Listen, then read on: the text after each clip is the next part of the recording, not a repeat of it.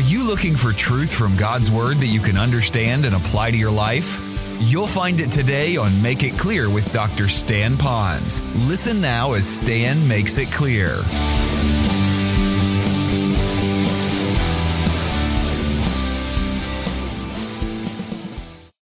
When they brought him liquid, you know, it was because he was thirsty. So I think it was a natural response. So I believe Jesus is expressing all the frailties of humanity and our dependence upon him. Now think about it. Here he is on the cross. Probably he could have had uh, brought a rain shower and stuck out his tongue and grabbed some rain. I, there's a lot of weird stuff he could have done. But he did something that most normal people would do. When you're thirsty and you can't get to the liquid to re- refresh you, you will ask someone who's nearby who you believe might be able to help you bring you some liquid. Would you mind doing this? Honey, you're in the kitchen. Would you bring me a drink of water? Honey, I left my on the back porch. Could you bring it in? So you kind of do it when you're thirsty and you can't get to yourself. So I look at that and I think, good for you. Jesus was all God, but he was also man. Here's a list of some of the things that he expressed in his humanity. He was happy. It was that joy of Jesus. I don't see him laughing, but there was a joy. Thirsty, hungry, grieved, sleepy, groaning. So there's a lot of different humanity parts about him. So he died expressing all of that, but also that there was a, an element of dependence. And so let me speak to you and me on the hope that we have today. If Jesus could do that in his humanity, that tells me that I don't have a God like so many of the man made gods and religions for millenniums. They create their gods, they write all these pithy little statements, and these gods kind of move out into eternity somewhere. They're so far away, they're so distant. I have a God who is the only God who died and paid my sin debt, but he's also a God who is intimate with me. He's acquainted with me in all forms of grief, all sorts of temptation, although he didn't follow that temptation.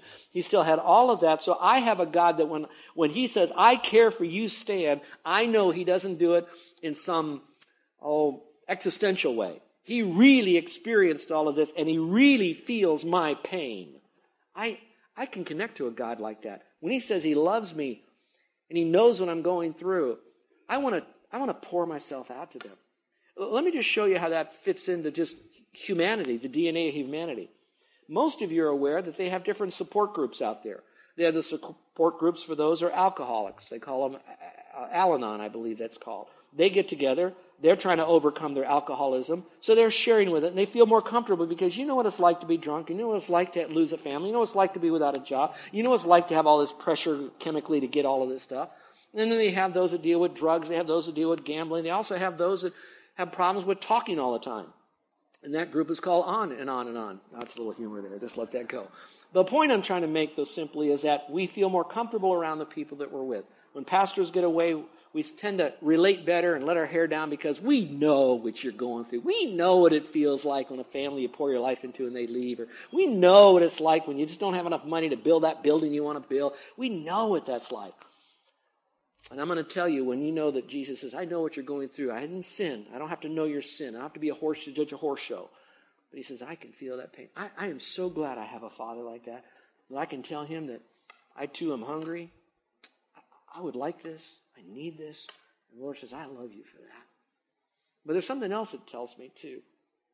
It tells me that um, I need to not be so dependent. Jesus could have said, All right, the cloud comes, out goes the tongue, in goes the little raindrop. He didn't do that. He was basically saying, by his example, I'm thirsty, implying, Can you bring me something? Now, he didn't ask for it directly, but I'm thirsty. He made the need known to see if people would step up. There are some personality styles, and sometimes I'm like that, that um, uh, I'm doing something and, and Carol will say, Can I help you? And I don't know what it is, but maybe it's the competitive spirit. Maybe I'm just warped my, the phrase I'll use is, I can do it myself. I can do it myself. And Carol reminded me that when, I, when she was getting ready to marry me, she had a long conversation with my mother, and my mother gave her about five things that you're going to hear from Stan. And this goes back 46 years. I can do it myself. I, I really can't do everything myself, and I can't do a lot of stuff myself, but I always want to think I can do it myself, and I like being by myself. Did you catch that? I like being by myself. When I was a child growing up, I was bullied a lot. Now, I didn't get the crud beat out of me and all of that, but I just felt non accepted. And after a while, you, okay, I, I, I like myself. Remember the old song? I hold myself, I think I'm grand. I go to the movies and I hold my hand. All right? I put my arms around my face. Myself, when I get fresh, I slap my face. I'm a nut. Anyway, enough of that. So much so that as I grew in ministry, it became easier to just surround myself with a small group of people and then tell myself, I don't need a whole lot of people. And the neat thing is, I've got guys in my life that says, Stan, you need to be around other people. We talk a lot about that with my little support groups and, and put it on my goal list. And I have to tell you, God really has worked in my life that I really enjoy being around others. I enjoy, when I can be there, I want to be there. Now, certain things demand you to have to be by yourself and getting things done. And most everything I know that's a task, listen to this, listen to this. Every task that you do, taskmasters, is still connected to people. Don't ever forget that. Something of that task connects them. You need to do that. And then about a month ago, I came across a verse that I read that reminded me of Jesus again in this passage, and it's found in Proverbs 18.1, and I'll just read it to you, and it goes like this. He who separates himself seeks his own desire. He quarrels against all sound wisdom. When I read that, I thought of that little old man who sits on his porch and every kid that walks by and steps on his grass, get off my grass! Get off my grass! And then I got thinking about all those hermits back in the field, way back in the forest. They don't want anybody around them. It's kind of like, just want to be by myself. And they're usually angry, old, grumpy people. They're selfish. And what Jesus is saying is we need one another. And there's a litany of verses. And those of you that will preach what I'm preaching here and you want to expand on it, this would be the time to put in all the verses that says one another, pray for one another, admonish one another, love one another. All the one another principles because we need one another. And Jesus exemplified that even when he was on the cross. I'm thirsty. Implying I have a need. You've got to tell people you have a need. And when they meet that need, receive it in Christ's name. Number six. And that is uh, John 19:30 when he said, "It is finished." At the end of his life, Jesus made that wonderful pronouncement, "It is finished." Jesus died completing the work God gave him to do. I'd like to say this phrase to some of you. it's about finishing. We could end our life one way, but it's another thing to finish our life. I can end it, but not really finish it. Here's what I mean. We live in, in um, Kuliouou, and we come down the valley on a Sunday morning in December when the Honolulu Marathon is on. And so then we turn right on Kalani highways, we head into town, and there are literally thousands already at 6 o'clock, 6.30 in the morning that have made it to Kuliouou, heading towards Waikai and around that part of the island. As they're all coming, and as we're going, they've They've taken the four lanes and they've reduced our lane to one lane, and the other three lanes are dealing with all the people that are coming and running. They've got all the banners and all the tables filled with cups of water, and people are cheering, and there's all sorts of lawn chairs everywhere. And you're watching and you're hearing this as we're heading into church. All this is happening. And we've done this for I don't know how many years. We've lived up there six, seven years now. And every year you can just see that and all the color and all the people running, and you see these guys, and you got that guys in the wheelchairs, and they're just going to town. And then after the service, we leave here about 1 o'clock and we head home. Now it's about 1.30 and we get into on, on Kalani Highway. And as we do, it shuts down to a crawl because they're now taking away all the cones. And we think, oh, the race is over. And as we do it, we're now watching these people. And if you have ever seen the people at the end of the Honolulu Marathon, it's the most pitiful yet encouraging sight you'll ever see. We've seen them grabbing the walls as they were just, and they're, they're still going forward. They're not even heading back. I, I, so, why am I telling you this? Everybody ends the Honolulu Marathon. Everybody does. There's nobody still running from December, but not everybody finishes it. Did you catch that? We will end our life, but I wonder if we'll finish this the purpose for which God called us. For when he said, It is finished, what he was really saying was, I'm dying now. No, he's really saying, I fulfill that which you called me to do, Father. I came to seek and to save that which was lost. And that whole gamut of theology is I came to take upon me the sin of the world, be the appropriate sacrifice for this, die the appropriate prophetic way that I was told to die, go through all of this to satisfy the payment for mankind in your eyes. And he says, It is now finished. There's no more that I have to do to complete the task God has given me to do. David said that uh, he finished his life and the purpose that God called him to do, and then he died. So why am I telling you that? Well, my take home point from this is very important. My principle is I don't want to just end my life, I want to finish my life. I want to make sure that my life really has meaning and purpose. So here's a question you have to ask you. Ask yourself, why are you here? You know, why are you here? Now, some people would step back and say, well, you're here to win souls. I get that, and we should. But if that's all we're supposed to do, how do we eat and how do we go to the grocery store? All is win souls. So the winning the souls comes out of a lifestyle of separation unto the Lord. And wherever we are, we're doing something for the glory of God. So now, are you in God's calling? So maybe you're asking yourself, I don't know what my purpose is. You know, I want to finish what God called me to do, but I don't know what God called me to do. Very simple. Look at your spiritual gift, because God often gives you a spiritual gift as an enablement to accomplish something special that God wants you to do for His glory in building up the church. Secondly, you want to look at your heart. What really gets you excited? What makes you sing, so to speak? Eh, what's your abilities? You know, some of you have got certain really good abilities. I don't have, I wish I was an artist. I can't even do stick figures, and you can tell if it's a man or a woman in my stick figures. I'm that poor at that. I don't have that ability, but I do have some abilities. Here's a phrase I can't do some things, but I can do some things. So you all have an ability, but what's yours? What is the one that you found easy to learn and to do? How about your personality? Are you outgoing? Are you passive? Are you task? Are you people? Find out the combination of that because that'll fit into your life. That's your natural motivation. A spiritual gift is your supernatural motivation. And your abilities is the things that you can do in your life to touch other lives, serving them. But there's also one more, and that's experience. And that's something that is very unique. These are the things that God has purposed into your life, prescribed in your life, or permitted to come into your life that shaped you. That's an experience. I've never gone through a divorce, so I've never experienced that, but some of you have. And so now you can use whatever that pain and separation and embarrassment or whatever you went through and how God used that to rebuild you to make you a fully devoted follower of Christ. He can do that. Some of you have been in a horrible, grinding automobile accident and you've lost a loved one through all of that. I've never experienced that, but you have. God permitted that in some measure to shape you so that you could discover your purpose to be used for the glory of God. So find out what it is, and then you give it to the very end of your life. And then on the cross, your cross, you can say, Not, my life's ended. No, it's finished. What's finished? Not your life, but your purpose. So I would encourage you to figure out what that might do, be for you. Here's the last one, and this one I find to be so much important to me, and it's Luke 23 46, and it says, Father, into your hands I commit my spirit. So the principle is Jesus died trusting himself to the promised care of God. I love that. I can trust the Lord for anything and everything, and so I'm going to trust him with my entire life.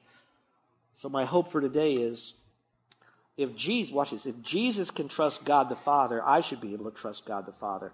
When I was in Bible college, they said if you can trust the Lord for eternal life, you ought to be able to trust him for a hamburger, huh? and so the same thing is true. I think all of you probably have trusted Christ as Savior, but my real question now is can you trust Him for the day to day things you need in your life? And that's what Jesus did. And it was at a time he didn't really need food or another cloak. He was at the very end of his life, and he trusted his entire life, the entire being. Watch this, watch this. And the final results in himself and the promised care of Father God. Now, if Jesus could do that and did that, could we do that? So, my question to you now is what do you need now to trust the Lord to do for you? Sometimes they're going to be very huge. It's going to be what's going to happen to my career? What's going to happen to my children? What's going to happen? Will I get married? Will I ever have a baby? Will my body ever function the way that it should? Will I ever get out of debt? Will I ever find the church? Some of these that are going to another place. Will I ever find a church? And so you have to trust Him. Big things like that. Some are little. This morning you heard already that Carol and I are leaving tonight, 1 o'clock in the morning, tomorrow morning actually to China. You know all that. What you don't know is that I went online today to make sure my tickets were in order to get my whatever you need to do to check in, so to speak, because it's within that window. When I did, I put in my reference code. Nope, you're not registered. I put in my e-ticket number. That didn't work. I said, okay, maybe Carol's got it. So I did Carol's. Nope, that isn't it. I did everything I possibly could, but I am not at all scheduled to be on the flight tonight. And this plane only leaves the island like two times a week to get us to China to all of our speaking engagements and all of that. So I thought, well, what am I going to do? Well, You have to trust the situation to the Lord. And I told the men on Wednesday night, we call this an Indiana Jones adventure. We move forward and we let God just whatever He does. So I called our travel agent. They're closed. No recorded message, no nothing, no emergency. Okay. So I have their email address. So I sent one blind email and said, help. And then I said, here's the situation. I'm going to the airport anyway, just so you know. And of course, once we're dropped off at 10 o'clock tonight, who am I going to call at 1 in the morning when we find out we're not on the flight? You, probably. But anyway, Dennis, probably. but anyway, get back to this. 15 minutes later, I got a phone call and an email and said, We've already done the work. You are confirmed on the flight. Something was wrong with this, that, and the other, but you are there. Don't worry about it. Get on the flight. Why am I telling you that? That every one of us will have sometimes daily, sometimes multiplicity of situations a day. So our heart is, okay, Lord, I'm going to trust you with this, but I can't trust you with that. Watch this, watch this. We have to have a heart of trust. So when it comes, it just becomes an easier thing to just give back to the Lord. Just give it to the Lord. I told you about the last sayings of those who died. I've been impacted by many books. You go up to my library, I have thousands of them, biographies of the hit. But this one is such a tiny little book. Your kids could read this, but I wouldn't encourage them to do so because it's, it's so um, dramatic. It's only 78 pages long, and it's called China Christian Martyrs of Just the 20th Century. Let me read to these, read some little phrases of last statements of Christian martyrs before they died who owned the last seven statements of Christ, particularly his last one. Listen to this one. This happened in the late 1900s. The governor announced that the men would die first of the missionaries. The governor, a wicked Chinese governor. George Farthing, one of the English Baptists and the father of three children, stepped forward. His wife clung to him, but he gently put her aside, and he knelt before the chopping block without a murmur. His head, his head fell with one stroke of the executioner's song. The other men were killed one by one, then the women and the children.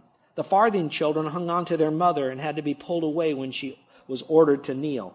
Mrs. Lovitt was permitted to hold the hand of her little boy. Quote her last words. Fully devoted follower of Christ. We all came to China to bring you the good news of salvation by Jesus Christ.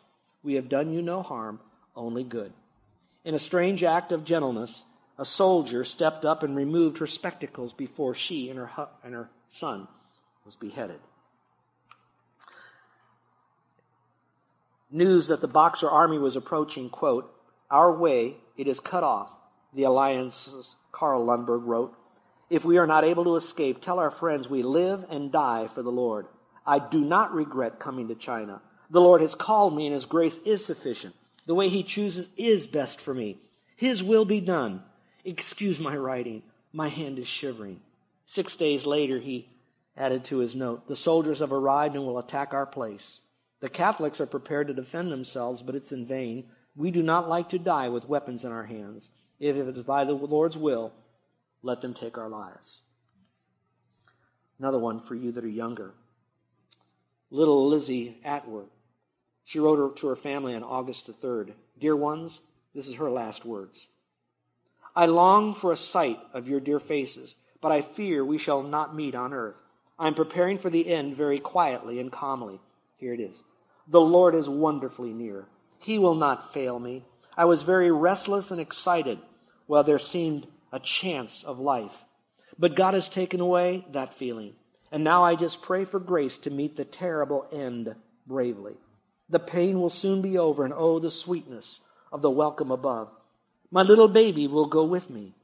I think God will give it to me in heaven, and my dear mother will be so glad to see us. I cannot imagine the Savior's welcome. Oh, that will compensate for all these days of suspense. Dear ones, live near to God and cling less to earthly life. There is no other way by which we can receive that peace from God which passes all understanding. I must keep calm and still these hours. And then she too writes, I do not regret coming to China, but I am sorry I have done so little. My married life, two precious years, has been so very full of happiness. We will die together, my husband and I. I used to dread separation. If we escape now, it will be a miracle. I send my love to you all and the dear friends who remember me. And then it says 12 days later, when they're out of the area, the guards came and murdered the seven missionaries. And it goes on and on and on. These were not superheroes. These were people that sat in churches just like you're sitting in this church here and heard a message maybe similar to this. And they finally came to a crux in their life where that they run, recognized Jesus went through all of this, but then there was that glorious resurrection. He is who he claimed to be, and he did what he claimed to do, and he did it forever and for you and me. And so they gave their life to Christ, and it wasn't just, I'm going to trust him in this, but not that. I'll, I'll go here or when it's bad.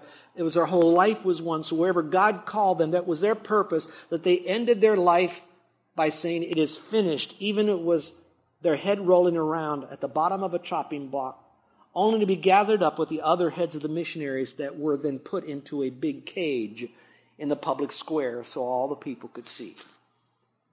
You say, I'm being overly dramatic. No, I think sometimes we need to have reality ranch sometime in our beautifully air conditioned cars and wonderful scenery here in Hawaii. These are people just like you and me. And my prayer is that all of us would come to a point of full surrender to the Lord. And that no matter what God calls us to be a butcher, baker, candlestick maker, or a martyred missionary that will live our life for Christ to the fullest. I'm going to read these seven statements and then we're going to close. Number one, here's how to live this life you are to live forgiving those who sinned against you. Two, you are to live giving the truth to those condemned souls who are lost around you. You are to live loving selflessly and being compassionate about those whose pain may be less than yours and making sure their needs are met. You are to live understanding the serious implications of sin and its separating power. You are to live not afraid to admit your weaknesses and to allow others to meet your needs that you might build the strength of fellowship. You are to live not until your life is over, but until you but you are to live to finish the work God gives you to do. And last, you are to live and die trusting your life and your death, your soul, and your eternity to the hands of a caring and promise keeping God. Our gracious Heavenly Father, you have proved yourself altogether lovely, but also altogether faithful. That even at the very end, you are true to who you are. And all that you said has tremendous impact for us. And just like it rallied the troops for San Juan Hill or the Alamo or the War of 1812 with their famous statements, that our famous cry would be Remember Jesus Christ who is crucified and rose again for us, our Savior and our Lord. I pray that, Father, with that, that we will embrace you as our personal Savior by faith alone and not by any good works, knowing that nothing we do could ever give us eternal life. And if it was by good works, we wouldn't need forgiveness then. We need forgiveness because it's not by good works. We're so desperately lost, hopeless, in need of a Savior. And then you, the crux and the crucifixion and the resurrection. So, Lord, thank you for that. I pray that if there's anyone that's listening to my voice right now who hasn't trusted you as their Savior, that they at this very moment in their own heart would fully embrace you by faith. They would trust in you, believe what you said, that if we trust in you, we have eternal life. Take you at your word and just leave it there, knowing that you are a God making and a God keeping that can do everything you can with our promise. And so, Father, we promise now in our heart we're trusting you because you promised once we've done, you've given to us eternal life. Now, Father, in a moment we're now going to serve this communion time, and this is a sense like the crux of it all. This is what you did before you walked that painful walk, carrying that cross after you're bloodied and basically butchered. And then you went to the cross to make these seven statements. And so today, Father, as a faith family, we're receiving them because we do know that there is the resurrection and we have now resurrection power. My Father, we pray this in your precious name. Amen. You're listening to Make It Clear with the teaching of Dr. Stan Ponz, founder of Make It Clear Ministries. Make It Clear is dedicated to taking the Word of God with clarity into every person's world. It is the support of listeners like you who make the ministry of Make It Clear possible. You can provide your tax deductible gift to Make It Clear online by going to makeitclear.org, or you can mail your gift to Make It Clear, P.O. Box 607901, Orlando, Florida 32860. Thank you for helping us make it clear. If you would like to have Dr. Pon speak at your church or event, please send us an email at tellmemore at makeitclear.org. Thank you, and remember to make it clear.